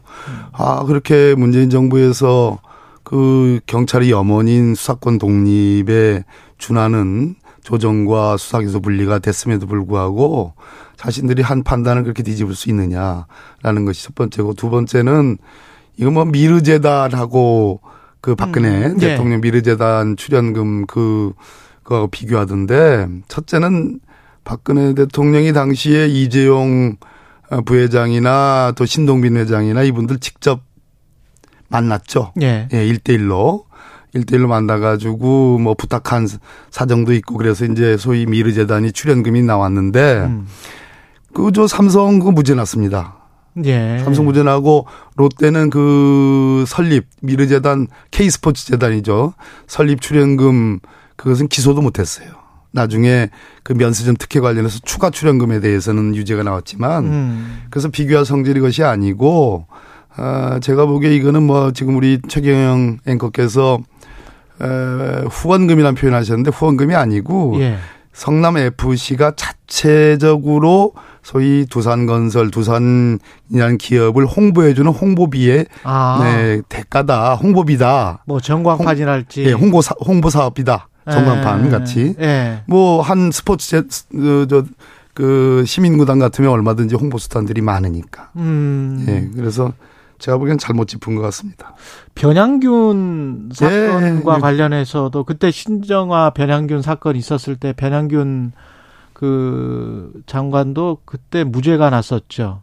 그 비슷한 사건이었던 것 같은데 제삼자 네, 뇌물공여죄 아마 사찰에 예. 사찰에 이제 들어간 건데, 역시 그것이 뭐 사찰에 부정한 청탁이라든지 업무와 관련된 그런 것이 뭐가 있겠습니까? 핵심은 부정한 청탁이었냐? 경제공동체였냐, 성남에프씨와. 그렇죠. 그런데 이제 성남에프씨는 기본적으로 공익법인이에요. 그러니까 공익법인 예. 중에서도 특히 성남시의 산하 공공기관입니다. 음. 근데 뭐 지금 아까 말씀하신 그런 그 사찰 사례. 예. 그것은 사찰은 공공이 아니잖아요. 예. 또 미르재단이나 스포츠재단 같은 경우도 다 민간법인이거든요. 음. 그렇기 때문에 이 성남에프씨는 성남시의 예산, 즉 시민의 세금이 들어가는 음. 그런 공공기관이기 때문에 그 거기서 성과, 예를 들어서 이번에 후원금으로 표시한 게 아니고 사업비다, 홍보사업비다. 그래서 성남에프씨가 그만큼 사업 성과를 가져가면 성남시의 예산이 절감되는 구조가 되기 때문에 음. 이것을 그 뭐 뇌물로 엮는다는 것은 제가 보기에는 많은 무리다 이렇게 생각합니다. 경찰이 지금 제시하고 있는 것 중에 하나가 사옥 신축시 일 층 일부를 공공시설로 제공하거나 뭐 성남에프씨 후원 등의 방법으로 공공에 기여할 수 있는 방안을 협의하겠다라고 하면서 성남시에 공문. 보낸 공문 있지 않습니까? 네. 예. 이걸 이제 대가성으로 보고 있는 것 같아요. 예, 예, 이게, 이게, 이게 부정한 청탁이 될까요? 어떻게 보세요? 그러니까 아까 말씀드렸듯이 완전한 의미의 그 지금 이제 공문에는 표현이 예, 후원, 지원, 아마, 뭐, 정확하게는 제가 그 공문을 봐야 되겠습니다만, 예. 후원, 지원으로 표현되어 있을 겁니다. 예. 근데 그거는, 어, 성, 두산 쪽에서는 자신들의 이십 년 수건이거든요. 병원 부지인데, 음. 그동안에 병원도 짓지도 못하고, 계속 그냥 골치 아픈 땅이 되고,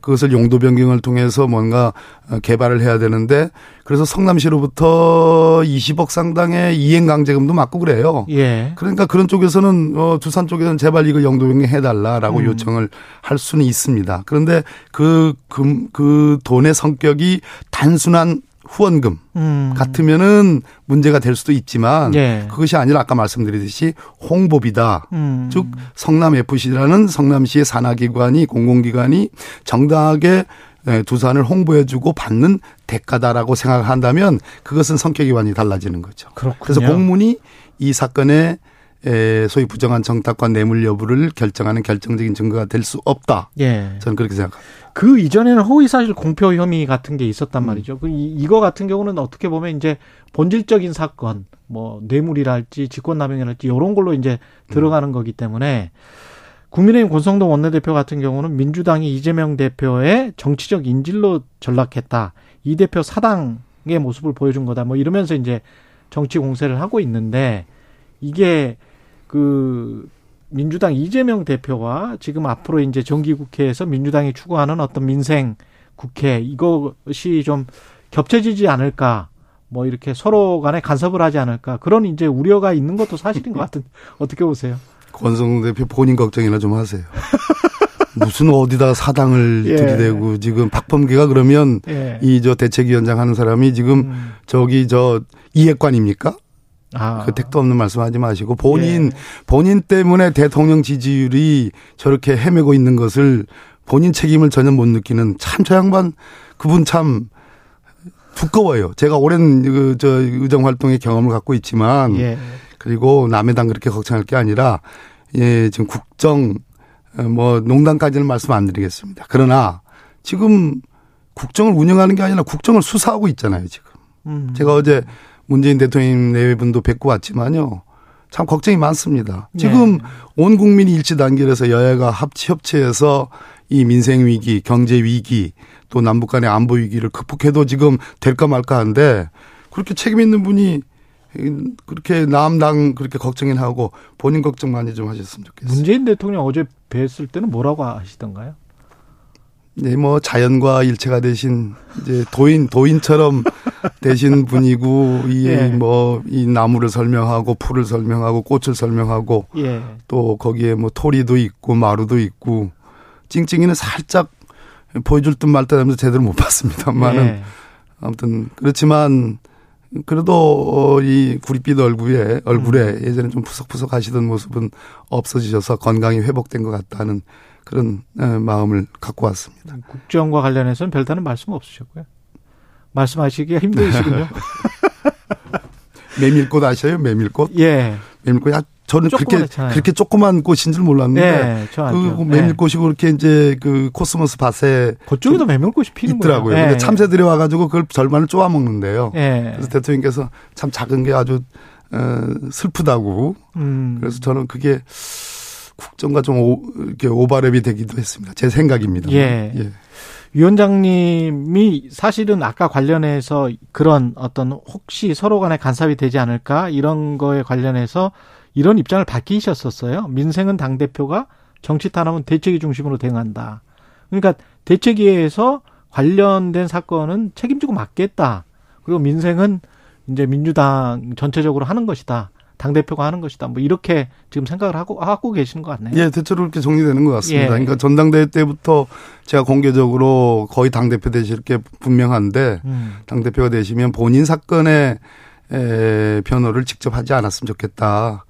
아, 그것은 대책기구를 만들어서 대응을 했으면 좋겠다 했는데 공교롭게도 제가 대책기구에 이제 장이 됐는데요. 예. 또 의총에서도 제가 뭐 이재명 당대표 앞에 에, 두고서 제가 민생에 책임지십시오. 민생에 음. 예, 집중하십시오. 저희 대책기구가 최선을 다해서 지금 당대표의 어떤 사법적 리스크라든지 또는 전임 정부, 문재인 정부에 대한 탈탈 훑는 거 아니겠습니까? 음. 그런 수사와 감사의 그런 남용, 그것도 저희들이 잘 대처를 할 생각입니다. 예. 이 성남에프씨 후원금 의혹 말고 뭐 변호사비 대납이랄지 뭐 대장동, 백현동 이런 쪽에서 민주당은 어떻게 판단하고 계세요? 게 별로 나올 게 없다 이렇게 판단하고 계십니까? 이런 식으로 사실관계와 법리를 엮어서 무리하게 기소를 하게 되면 장담할 수 없죠. 어떻게 되는지. 아. 저희들은 세상에 그 선거법 위반이라고 하는 거 그 고인 대신 김 그분을 아냐 모르냐가 공선법의 허위사실 공표의 열거 조항들이 있습니다. 예. 뭐 재산관계라든지 경력이라든지 뭐 이런 그, 것들에. 예. 그런데 사람을 안다 모른다가 허위사실 공표의 내용으로 좀 포함되는 거 보고서 기함을 했습니다. 기함. 경악을 아. 했습니다. 그러니까 기본적으로 아마 저희들도 재판할 때 잘못하면 그 아주 기본 중에 기본은 법조문이에요. 네. 그것을 간과하는 경우가 있는데 기본적으로 소위 구성요건이라는 법조문조차도 제대로 받는가 하는 그런 느낌이 될 정도의 저는 조악한 기소다 이렇게 네. 생각합니다. 김건희 특검법 관련해서는 김건희 여사 특검법 관련해서는 이게 어, 조정훈 시대전환 대표도 거부할 가능성이 대통령 거부권 행사 구십구 점 구 퍼센트인데 정치적으로 실효성이 있을까 문제 제기를 했습니다. 민주당의 정치 쇼가 아니냐. 근데 이게 어떻게 보세요? 조응천 의원은 민심의 향배에 결국은 달려 있는 게 아닌가 뭐 이런 이야기를 하시더라고요. 정우천 의원 말이 맞죠. 예. 그 조정훈 의원이 어떻게 해서 국회에 들어오게 됐는지를 좀 한번 되돌아봤으면 좋겠고요. 음. 이 법사위 열리면 조석으로 같이 만나는 사이인데 그렇게 단언코 이렇게 말씀하시는 거는 어, 본인의 어떤 정치적인 앞으로의 의정 활동에 도움이 될는지. 조정훈 의원 말씀하신 예, 예, 조정훈 의원 예. 얘기입니다. 아, 아까 이제 조홍천 의원은 잘했다 이런 예. 말씀이고 그래서 왜 그런 판단을 하게 되는지 이해가 안 되고 패스트트랙과 관련해서는 조정훈 의원의 도움을 얻어야 되, 되겠죠. 아. 제가 그, 그러나 들어오면서 제가 말씀드렸는데 법사위원이니까. 예, 예. 그 과거에 그 수사권 조정 때 패스트트랙 음. 이천십구 년도 그때도 패스트트랙이 아니고 슬로우트랙입니다. 그게. 예. 그래서 슬로우트랙에 민주당이 그렇게 너무 연연할 필요가 없어요. 음. 국민과 함께 가는 국민께서 공감하고 국민께서 어떤 분노의 임계점을 지나면 그것은 자연스레 특검법은 안 할 수가 없습니다. 결국 진실이 지금 제대로 안 밝혀졌다고 그렇죠. 보시는 거예요? 주가 조작과 관련해서는? 진실이 안 밝혀진 정도가 아니라 제가 예. 보기에는 진실의 팔십 퍼센트 구십 퍼센트가 지금 밝혀졌다. 안 밝혀졌는데 안, 안 밝혀졌다. 수사하는 사람들은 알죠. 알고 있다. 알고 있죠. 알고 있는데 거기도 백 퍼센트 전원일치 검사들이 다 이거는 당연히 예, 무혐의입니다라고 한 게 아닙니다. 그래서 음. 제가 장관 있을 때 당연히 그 어, 친문 검사들이 다 기소 못했는데 지금 어떻게 기소하느냐. 뭐 친문 검사가 있는지 모르겠습니다만 솔직한 얘기로 검사는 다 검사입니다. 검사 검사는 동일체로 윤석열 총장한테 충성을 했던 겁니까 그러면? 그렇게, 그렇게 보진 판, 않아요. 그렇게, 그렇게 뭐 문재인 정부에서 네. 주요 요직을 했던 서울중앙지검장이라든지 검사들이 그렇지는 않습니다. 음. 아, 중립성을 유지하려고 그랬습니다. 그래서 고심에 고심을 거듭한 끝에 대선 국면이 맞이됐고 음. 대선 국면에 가면 결론을 내리기가 어려워요. 예. 그렇기 때문에 결론을 못 내린 걸로 봐야지 그렇게 물론 물론 어, 몇몇 그 수사를 주도하는 일선의 검사들이 뭐 들려오는 얘기는 음. 무혐의를 하고 싶어 한다는 얘기는 제가 들었습니다. 그러나 그걸 가지고 정말로 이것이 이노선트하다, 즉 음, 무고하다라고 예. 보기 때문에 그런 주장이 들렸다고는 생각하지 않습니다. 예, 여기까지 듣겠습니다. 박범계 민주당 윤석열 정부 정치탄압 대책위원장이었습니다. 고맙습니다. 예, 반갑습니다.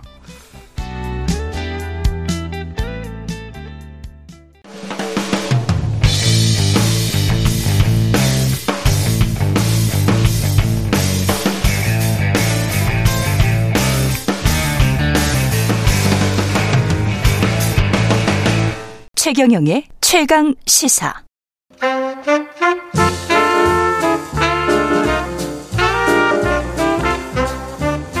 세상의 모든 뉴스를 탐구합니다. 김준일의 뉴스 탐구 생활. 네, 화제가 되는 이슈를 깊이 있게 파헤쳐보는 뉴스 탐구 생활. 세상 모든 것이 궁금한 남자 김준일 뉴스톱 대표 스튜디오에 나와 계십니다. 안녕하십니까? 안녕하세요. 예, 오늘 탐구할 주제는 뭘까요? 예, 엘리자베스 이 세. 엘리자베스 이 세. 여왕이 이제 예. 서거를 했는데 예, 스펠링 그와 조심하셔야 됩니다. 예? 예, 아, 스펠링. 예, 자베스. 자, 자베스입니까? 예, 자베스입니다. 사베스가 예. 아닙니다. 예. 엘리자베스 여왕에 대해서 조금 알아보고 그리고 예. 입헌군주제에 대해서 입헌군주제. 이게 지금 현대적으로 어떤 의미가 있고 어떤 나라들이 하고 있고 영국의 미래는 어떻게 될 것인가 음. 이런 얘기를 좀 확장해서 얘기를 해볼게요. 예, 재밌을 것 같습니다. 뒷이야기가. 음. 예. 일단 엘리자베스 이 세 여왕 은 천구백오십이 년인가요? 재위가 오십이 년에 시작했어요. 그럼 몇 년이에요? 한 칠십 년 한 거죠? 칠십 년 한 거예요. 칠십 년. 예. 이게 근데 역사상 제일 긴 거냐? 아닙니다. 아니에요? 예. 더 오래 사신 분도 계세요? 더 오래 재위에 있었던 사람이 있는데 예. 예, 루이 십사 세가 칠십이 년을 통치를 했어요. 그런데 아기 때부터 했죠. 루이 십사 세는 네. 사 세 때부터 했습니다. 그렇죠. 만 사 세부터. 예, 루이 십사 세는. 그래서 이제 섭정 체제 사실은 수렴청정 그렇죠. 체제였고 네. 또 이제 태국의 푸미폰 아둔야데 국왕. 이게 음. 태국 여행 가면은 집회에 보면은 인자한 안경 쓴 할아버지 계세요. 그 아, 보신 적 있어요? 태국은 아직 안 가봤나? 아, 그렇구나. 네. 거기는 집회에 이제 국왕 얼굴이 그려져 있거든요. 네. 이분이 이천십육 년에 돌아가셨는데 이분도 칠십 년 사 개월. 아유, 오래 하셨네. 예, 그래서 뭐 비슷한 거죠. 칠십 년 이상 한 사람은 요 세 명밖에 없고요. 태국도 그럼 입헌군주제인가요? 그렇죠. 아. 태국도 입헌군주제예요. 아. 뒤에 설명을 드리겠지만은 예. 혁명이 일어나지 않으면은 입헌군주제를 유지하는 나라가 많습니다. 혁명이 일어나지 않으면 예. 그러니까 무혈혁명이었으면 예예 예, 그렇죠. 그러니까 프랑스는 유혈혁명이었기 때문에 음. 그리고 생각해 보니까 영국은 명예혁명이었잖아요. 명예혁명이었죠. 그렇죠. 마그나 카르타인가요? 예. 아 예. 맞다. 뭐 예. 그래서 정치학에서 배웠던 것 같습니다. 음. 무혈혁명과 유혈혁명의 차이. 그렇죠. 예. 그래서 어쨌든 칠십 년 이상의 예. 제임한 세 번째 이제 군주예요. 음. 그래서 우리나라에도 이제 천구백구십구 년에 안동에 예. 와서 이제 유성룡의 후예 류시원 씨의 안내를 받아가 배우 류시원 씨의 맞다. 안내를 받아가지고 아 그때였구나. 예, 하회 마을에 가 가서 예. 이제 구상나무라는 나무도 심어가지고 지금 거기로 지금 추모객들이 많이 지금 가고 있다라고 아, 합니다. 그렇군요. 예, 예. 예. 그래서 뭐 한국하고의 인연도 굉장히 있었죠. 그때 그렇죠. 여왕이 이제 우리나라의 전통 문화를 존중한다고 방에 들어가면서 이제 버, 신발을 신발 벗었어요. 포커. 그래서 그 발이 이제 이렇게 포커스를 맞춰가지고 왜냐하면은 어. 서양에서는 신발, 신발 안 벗잖아요. 안 벗죠. 그러니까 네. 외국을 이제 존중하는 마음 이런 것들이 또 뭐 많이 이제 조명을 받았고 음. 그 전에 이제 여왕이 유명했던 게 중국 고위 관리하고 식사를 하는데 음. 이제 물이 나왔는데 이제 핑거볼이라고 예. 이제 손을 씻는 손을 물이 씻는 나온 물. 거예요. 예. 이제 레몬을 띄워가지고 근데 그 중국 고위 관리가 그거를 마시니까. 어, 진짜? 예, 예. 여왕도 아. 무안을 주지 않기 위해서 이렇게 같이, 같이 마셔준, 뭐, 요런 일화가 이제 굉장히 유명해졌죠. 그래서 좀 상대방을 아. 존중, 배려하는 어떤 그런 아이콘으로 굉장히 오랫동안, 예. 아, 인격적으로 좀 음. 훌륭하신 분이었네. 예. 예. 그렇죠. 그래서 영국인들이 좋아할 만하군요. 음. 예. 근데 이제 반면에 찰스 삼 세는 지금 이제 왕이 된 거죠. 음, 왕이 됐죠. 찰스 왕세자에서 찰스 삼 세가 됐죠. 그렇죠. 찰스 삼 세. 만 십 세에서 예. 어, 왕세자가 됐는데 예. 칠십사 세. 칠십사 세. 육십사 년을 예. 기다렸어요. 아, 왕이 되기 위해서. 육십사 년을 기다렸어. 예. 예.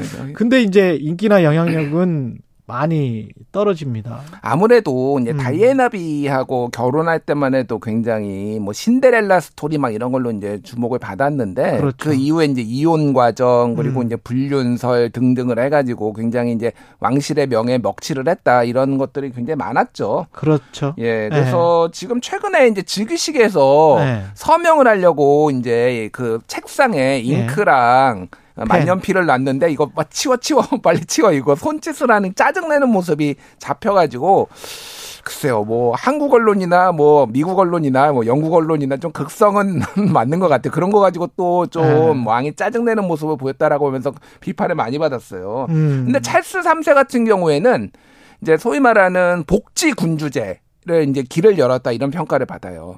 복지군주제. 예, 왕세자 예. 시절에, 그러니까 군, 입헌군주제에 대한 논란이 굉장히 많잖아요. 그렇죠. 그래서 이게 어떤 식으로 가야 될 것이냐, 여러 가지 어. 얘기가 나왔는데, 실제 통치에 개입하지 않으니까. 음. 그래서 이제 어려운 사람들, 실업자들, 이런 사람들을 적극적으로 보호를 하면서 왕실이 그런 모습으로 해서 이제 복지군주제라는 호칭이 붙었어요. 그래서 음. 성과를 그렇게 무시할 수만은 없다. 이제, 이제 그렇게. 근데 일 년에 뭐 한 천삼백억씩인가, 그, 음. 영국 정부의 예산으로 이렇게 쓴다고 하던데 왕실이. 예. 근데 그거를 이게 계속 유지할 만한 이유가 있는지 모르겠습니다. 사실 외부 사람이 보기에는. 외부 사람이 보기엔 그렇죠. 예. 그래서 이번에 상속도 칠천억 원 정도 엘리자베스 이 세 사망으로 받았어요. 아, 그건 또 본인. 예, 엘리자베스 이 세의 개인 재산이 칠천억인데. 아, 왕실의 재산이 있겠, 있겠군요. 왕실 예. 재산도 왕실 재산이고 음. 이제 그런데 이것도 다 상속세 영원. 영원이에요? 예, 예. 거기는 법으로 왕실의 상속은 영원히로 해놨어요. 그러니까 이것도 예산도 한 천억씩 지원해주고, 천억도씩 지원해주고. 그럼 왜 이걸 계속합니까? 그러니까 영국 사람들한테 물어봐야 돼요. 근데 영국은 자부심이 네. 있어요. 아까 자부, 전에 이, 이 있더라고요. 그러니까 예. 그거 왜 그러냐? 일단은 예. 거기는 관습헌법이잖아요. 그렇죠. 명문헌법이 아니라. 그렇죠. 그러니까 이게, 이게 법 그러니까 글자로 된 헌법이 없잖아요. 예. 우리는 모든 헌법 불문법. 예, 예. 우리는 모든 걸 대화로 해결을 해. 음. 그 프랑스 저, 저 거친 말 좀 무슨 프랑스 놈들처럼 성질 급해가지고 예. 왕을 단두대에 세우고 그런 그런 거는 싼 것들이나 하는 거지. 그렇죠. 우리 같은 나라에서는 하지 어. 않는 거야라는 자부심이 있는 거예요. 그런 느낌이구나. 영국 사람들이 예. 가지고 있는 게. 그리고 영국은 계급 사회입니다. 예. 영국은 아직도 굉장히 음. 그 명문 귀족 가문들이 굉장히 뭐, 뭐 이제 지배를 하고 있고 옥스퍼드나 뭐 케임브리지나 이런 대학들 가 보면은 아예 그런 이제 가문들이 별도로 많이 들어오거든요. 예. 그러니까 이제 그런 계급 사회의 어느 정도의 민주주의 사회이면서도 계급 사회인 이런 것들이 왕의 통치를 어, 인정하는 이런 이제 군, 그런 게 어떤 분위기가 있는 거고, 음. 또 하나는 이제 미묘한 게 있는데, 예. 여기가 연방제 국가잖아요. 그렇죠. 그래서 엘리자베스 이 세 여왕이 사망을 했는데, 계속 뭐라고 하냐면은 그레이트 브리튼을 얘기를 해요. 그레이트 브리튼의 대, 여왕이 서가 있다. 대영제국. 대영제국의 여왕이 사망했다. 예. 라고 했는데, 사실은 스코틀랜드 사람들은 음. 잉글랜드의 왕이지 우리나라 왕 아니야. 그렇지. 이런 얘기예요. 예. 그래서 분리독립, 뭐 그 스코틀랜드 쪽에서는 분리독립파들은 음. 이 기회에 아예 군주제를 폐지, 왕정 폐지하자 이런 얘기들을 지금 하고 있는 거예요. 옛날에 전쟁도 하고 그렇지 않았습니까? 그러니까 스코틀랜드가 예. 실제 영국에 병합된 지 삼백 년밖에 안 됐습니다. 음. 삼백 년밖에 안 됐고 그게 왜 그랬냐면은 스코틀랜드 왕이 잉글랜드 왕도 겸하게 되면서 후손이 끊어지면서 같이 평가 그렇죠. 한 거예요. 네. 그래서 거기에 대해서는 이제 분리 독립을 주장하는 사람이 있는데 스코틀랜드가 전체 대영 제국 영국의 국토의 삼분의 일이거든요. 음. 근데 인구는 십 퍼센트밖에 안 돼요. 아. 그러니까 굉장히 넓은 땅인데 인구가 그렇죠. 적어요. 한 육백만 명 정도밖에 안 돼요. 스코틀랜드 사람들이. 아. 그래서 사실 이제 독립을 하면은 살 수가 있느냐 이런 음. 현실파들과 그래도 우리는 얘들하고는 전쟁을 얼마나 오랫동안 잉글랜드와 그렇죠. 스코틀랜드는 네. 그러니까 그런 파들이 있는데 근데 엘리자베스 이 세 여왕의 어머니가 스코틀랜드 사람이에요. 음. 그러니까 엘리자베스 여왕 같은 경우에는 스코틀랜드 벨, 이번에 벨 그 성에서 사망을 했거든요. 예. 그러니까 까먹었는데 그러니까 스코틀랜드에 굉장히 애착을 가지고 맨날 거기에 머물렀어요. 그러니까 아. 영 대영 제국이 영국이 분열되지 않는데 엘리자베스 이 세가 굉장히 큰 역할을 했다라는데 그래? 그게 그 말이구나. 그래서 정치는 분열하고 왕은 통합시킨다는 게 음. 그 말이군요. 예, 예. 이 사람들 말은. 근데 문제는 예. 찰스 삼 세 같은 경우에는 스코틀랜드의 정체성이 없어요. 아, 그렇습니까? 아니, 그렇죠. 아니, 그러니까 어. 엘리자베스 이 세의 어머니가, 그러니까, 음. 그러니까 찰스 삼 세의 할머니가 스코틀랜드 사람인 건 맞는데 스코틀랜드에서 예. 태어나지도 않았고 아. 엘리자베스 이 세는 스코틀랜드에서 태어났어요, 아예. 아, 그렇군요. 예, 예, 예. 어린 시절을 스코틀랜드에서 보냈기 때문에. 그래서 이제 스코틀랜드 사람들은 그 정도면 용인해 줄 수 있는데, 음. 우리 후손이니까. 음. 근데 찰스 삼 세부터는 살짝 끊기는 것 같은 느낌이 든다는 거죠. 그렇죠. 그러니까 지금, 지금 일 인 시위 계속하고 있어요. 지금 웨스트민스터 앞에서 예. 계속 군주제 폐지하라, 이 기회 없애라, 그런 것들을 지금 주로 스코틀랜드 사람들이 많이 와가지고, 뭐, 뭐, 잉글랜드 사람들도 하고 있지만은 지금 음. 그런 상황이라서 이게 대형, 영국이 어떻게 될지 모릅니다. 왜냐면 브렉시트 문제도 있잖아요. 예. 거기서 스코틀랜드는 유럽에 남기를 원했고, 영국은 나오기를 원했거든요. 예. 그 문제에 있어서도 이견 차이가 있어서 추후에 찰스 삼 세 시절에는 영국이 분열될 수도 있다. 이런 관측도 나오고. 이 그레이트 브리튼 하면은 거기 뭐 아일랜드, 스코틀랜드 다 들어가는 거죠. 그러니까 북아일랜드, 네. 웨일스, 스코틀랜드, 네. 잉글랜드인데, 네. 잉글랜드 가 전체 인구의 거의 팔십 퍼센트 이상을 차지해요. 아, 잉글랜드가. 네, 압도적이에요. 인구로 이미 뭐 압도하고 있기 때문에 투표하면 그러니까 안 월드컵 같은 거는 따로 나오지 않습니까? 다 따로 나와요. 그러니까. 따로 나오죠. 예, 예. 예. 다른 나라다라는 정체성이 매우 강하죠. 예. 그 월드컵은 따로 나오고 음. 여왕은 또 한 분을 모시고 뭐 이런 희한한 나라죠. 근데 이제 스코틀랜드 지, 지방정부니까 예. 또 자치가 굉장히 발달했거든요. 그렇죠, 그렇죠. 그러니까 거기에서 또 따로 정부가 있어가지고 대부분의 음. 외교만 중앙 정부에 맡기고 또 해요. 뭐 이런 복잡한 이제 정치 체제를 가지고 있는 거죠. 잉글랜드는 확실히 이제 계속 이 입헌군주제를 존속시킬 음. 어떤 정치적 경제적 이유가 있을 것 같기는 한데. 음. 요게 계속 될까요? 찰스 삼 세 이후에도? 그러니까 그 부분이 찰스 삼 세가 어떤 모습을 보여주느냐가 굉장히 예. 중요하죠. 그래서 지금 어, 많은 사람들은 찰스 삼 세가 또 재임 기간이 워낙 고령 칠십사 세에 지금 재임을 그러니까. 하니까 예. 오래 안 가서 윌리엄한테 넘어갈 수도 있다. 몇 년 안 음. 돼서 뭐 이런 얘기도 해요. 예. 윌리엄은 어떻게 할 것이냐가 이제 관건이기도 하고 그러니까 불확실합니다. 영국의 미래가 굉장히 불확실하고 사실은 이제 비, 그러니까 엘리자베스 이 세 여왕 같은 경우에는 그러니까 진, 그러니까 그 증조 할머니가 빅토리아 여왕이었거든요. 빅토리아 여왕은 그러니까 소위 말하는 영국 제국주의의 정점에서 그렇죠, 있었던 그렇죠. 사람이고 그, 그 다음에 예. 다 이제 쇠락에 예, 길에 걸었어요. 영국 왕실이. 그런데 엘리자베스 이 세가 집권을 하면서 영국은 이제 입헌군주제로서 통치는 하지 않되 이제 군림을 한다라는 거를 이제 현대적 모델을 만들었다 이런 평가를 많이 받았거든요. 음. 그러니까 그런 부분에 있어서 이제 평가를 해줄 수가 있는 거죠. 근데 이제 엘리자베스 이 세의 부친이 누구냐면은 조지 육 세인데 이게 영화로 만들었죠. 킹스 스피치. 아, 그분이에요? 예, 예. 아버지가 아, 이제 조지 육 세고 아. 그 이제 부친이 형님이 에드워드 팔 세인데 아시다시피 미국의 이혼녀하고 결혼하겠다고 십이 개월 만에 왕위를 박차고 나가서 아하. 조지 육 세가 갑자기 준비도 안 됐는데 왕위를 물려받고 그러면서 이 차 세계대전을 이끌면서 이제 라디오 연설을 하고 그러면서 이제 왕실의 회복을 하고 권위를 회복하고 뭐 이런 과정들이 지금 있었는데 음. 점점 점점 이제 왕실에 대한 권위를 인정하지 않는 사람들이 영국에 늘어나고 있다라고 이제 보시면 될 것 같아요. 그래서 태국 같은 경우에도 아까 전에 국왕이 굉장히 존경받았다고 그랬죠. 칠십 년. 예. 그 아들은 거의 망난입니다, 지금. 부인이 몇 수십 명이고요. 난리도 아니에요. 그래서 태국에서도 예. 야, 거기는 왕실 모독죄가 있어서 굉장히 중형을 받거든요. 그럼에도 아, 불구하고 왕실 폐지해야 된다. 뭐 이런 아. 얘기들이 조금씩 나오고 있는 그런 상황이에요. 앞으로 어떻게 될 것 같아요? 영국?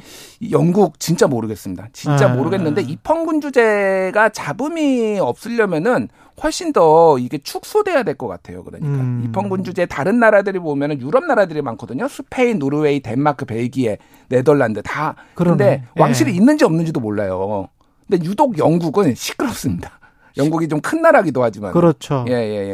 그래서 게다가 생각을 해보니까 음. 그런 입헌군 주제를 하면 관광 수입이나 이런 것들은 또 아까 한 천삼백억 정도 제가 기억 일 년에 그거 뽑고도 남겠다라는 생각이 갑자기 들기는 하네요. 버킹엄 궁이나 뭐 이런 것들 생각을 해보고 지금도 지금 장례식에 뭐 세계 지도자들 한 팔천 명 참석한다는 거 아니에요? 그 지도자들만. 예, 조문객만 예. 칠백만 명 모였다고. 예. 뭐 그 정도니까 뭐 대단하긴 한데 음. 현대적 의미에서는 맞지 않죠. 사실 입헌군 주제는 그렇죠. 민주주의 체제에는 맞지 않죠.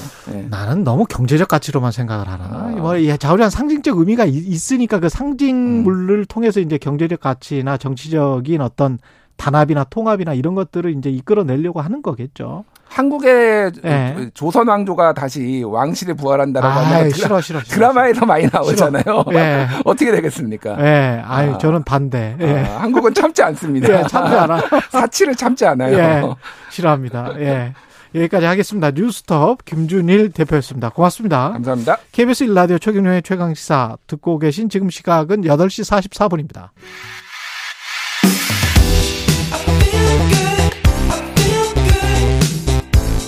세상에 이익이 되는 방송 최경영의 최강시사.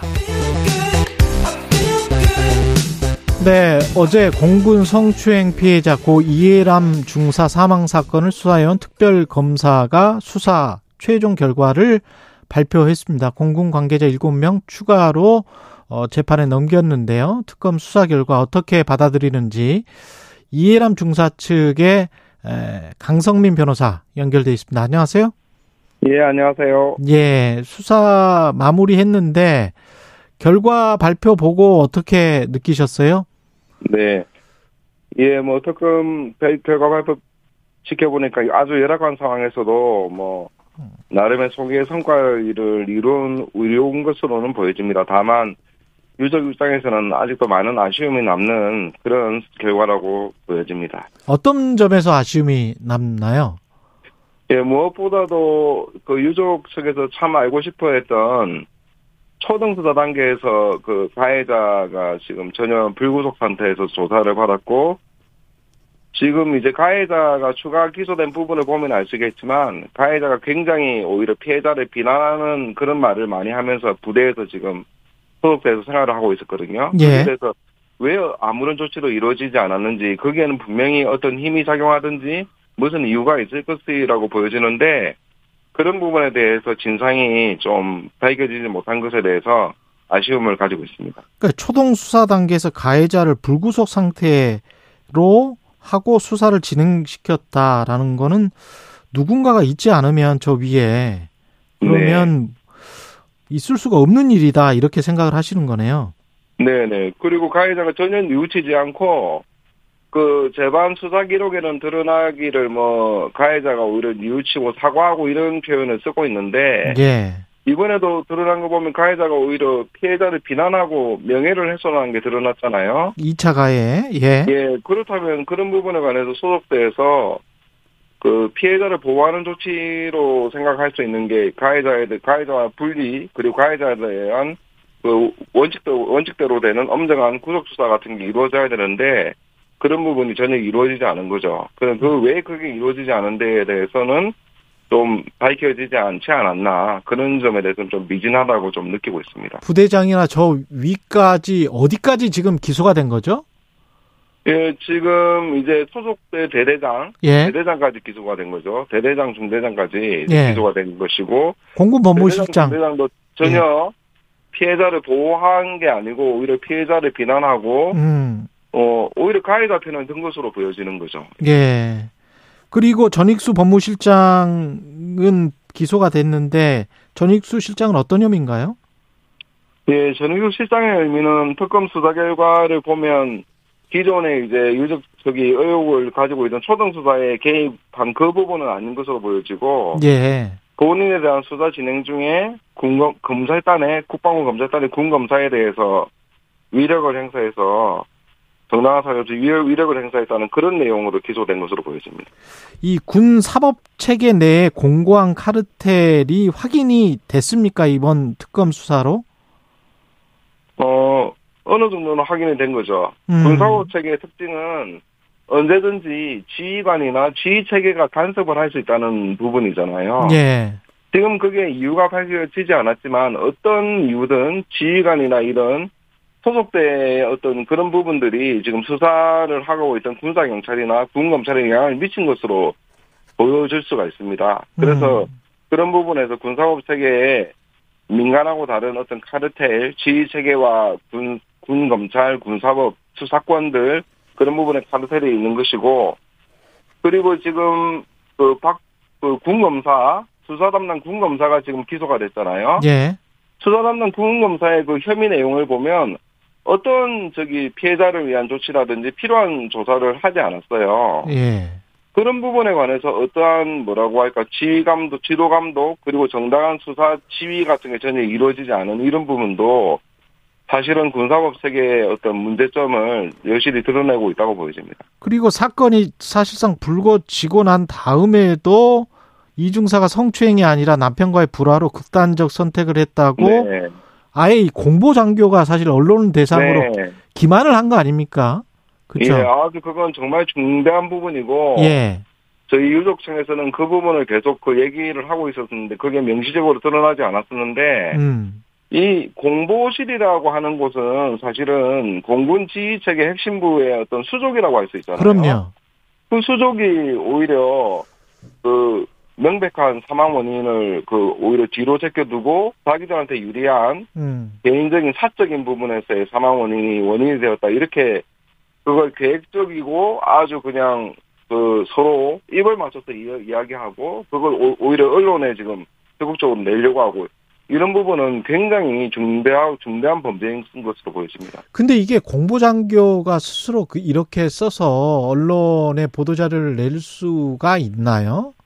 예, 그건 좀 이해가 되지 않아요. 예. 뭐 제가 공보 업무를 해본 것은 아니지만, 공보라는 것은 모든 그 그 지휘 체계에 속해 있는 기능들이 모두 거기에 관해서 다 합의를 하고, 그 누가 사인을 해줘야 될 것 같은데. 다음에, 예. 그렇죠. 그 다음에 이제 공보 내용을 내잖아요. 예. 또 공보장교 혼자서 일개 공보장교 혼자서 할 수 있는 일이 절대 아니죠. 예. 그런 부분도 사실은 무언가 있을 텐데, 음. 아마 기소를 하고 수사를 하는 입장에서는 범죄 혐의가 명백한 부분만 기소를 할 수밖에 없지 않았나, 그런 좀 생각이 듭니다. 아까 열악한 상황에서 소기의 성과를 냈다, 특검을 이렇게 이제 평가를 하셨는데, 열악한 네. 상황은 뭘 의미를 하는 걸까요? 예, 너무 사실 사건이 발생한 뒤로 오래 지나버렸죠. 예. 예, 증거인멸을 할 수 있는 시간도 지났고, 그리고 그 수사 대상이 전부 군 조직 내에 들어있잖아요. 군인이나 군무원.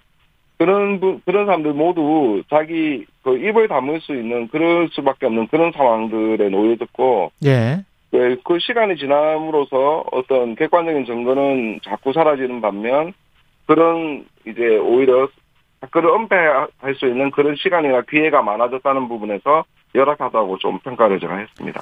전익수 공군본부 법무실장이 이제 추가 기소됐는데 매우 유감이라고 입장을 밝혔습니다. 특검의 네. 구색을 맞추기 위한 기소다. 이거 어떻게 보세요? 예, 그런데 유족 입장에서도 이런 표현은 참 매우 유감인 것 같습니다. 음. 오히려 참 뭐 그 본인에 대한 어떤 기소나 이런 부분이 있지만 그 지금 전체적으로 진짜 피해자는 유족이잖아요. 예. 그럼 유족의 입장을 이해하고 그 특히 이제 분검사한테 전화를 하고 이런 부분은 그냥 특검이 넘겨, 넘길 수는 없어서 기소까지 간 것으로 보여지거든요. 예. 그럼 거기에 관해서는 이렇게 유감이라고 표현하든지 이러, 이러기보다는 좀 본인의 어떤 그 일에 관해서도 성찰을 하는 그런 모습이 좀 필요하다고 생각이 듭니다. 앞으로 또 공판기일 보니까 전익수 녹취록이라는 게 있는데 이걸 원본 파일을 조작한 혐의를 받는 변호사가 네. 또 공판을 받게 되네요. 이십이일에. 네. 네. 어떤 부분을 확인해야 될까요? 네. 아, 참 저희로서도 이 녹취록 부분은 너무나 참 그 좀 황당한 노릇인데요. 예. 굉장히 저희도 이 부분 때문에 유족 입장에서도 참 그 진상규명에 굉장히 좀 고난을 결국, 결국 겪게 된 그런 결과가 됐는데 다만 여기 이제 그 이 변호사가 아무런 근거 없이 과연, 과연 이 녹취록이라든지 녹취 파일을 만들었을 것일까 그런 의문이 아직도 있어요. 음. 네, 그래서 왜 그렇게 됐는지, 왜 그 동기가 무엇인지, 무엇을 근거로 어떤 자료를 바탕으로 이걸 만들었는지에 관해서는 이 재판 과정에서, 공판 과정에서 이 변호사가 자기를 변호하는 과정에서 그 동기나 이제 이유를 밝혀야 되잖아요. 네. 그래서 어느 정도 밝혀질 수 있을 것으로 좀 보기 때문에 저희는 좀 아주 주의 깊게 이 재판을 지켜보려고 합니다. 이게 조작을 누가 시켰을 수도 있습니까? 조작이나 이런 부분은 뭐 지금 기소 사실에 의하면 이 변호사가 한 것이 명백할 수 있겠지만 음. 이 조작한 어떤 근거나 자료가 있어야 되지 않겠습니까? 그렇죠. 최소한 누구한테 전해들었다든지 그게 뭐 어디서 확인되었다든지 그런 부분들이 그래도 확인이 되면 음. 뭐 저희가 지금 밝히지 못했던 초동수사에 관한 어떤 그 개입이나 부실에 관한 내용들이 어느 정도 확인이 되지 않을까 그런 기대를 하고 있는 거죠. 아쉬운 부분들은 재판 과정에서 혹시 또 진실이 드러날 가능성도 있겠네요. 네네. 예, 알겠습니다. 오늘 말씀 여기까지 듣고요. 고 이예람 중사 측의 강성민 변호사였습니다. 고맙습니다. 네, 감사합니다. 예, 구월 십사일 수요일 케이비에스 일 라디오 최경영의 최강시사였고요. 아이유의 러브 포임 들으면서 오늘 순서 마무리하겠습니다. 저는 케이비에스 최경영 기자였습니다. 내일 아침 일곱시 이십분에 다시 돌아오겠습니다. 고맙습니다.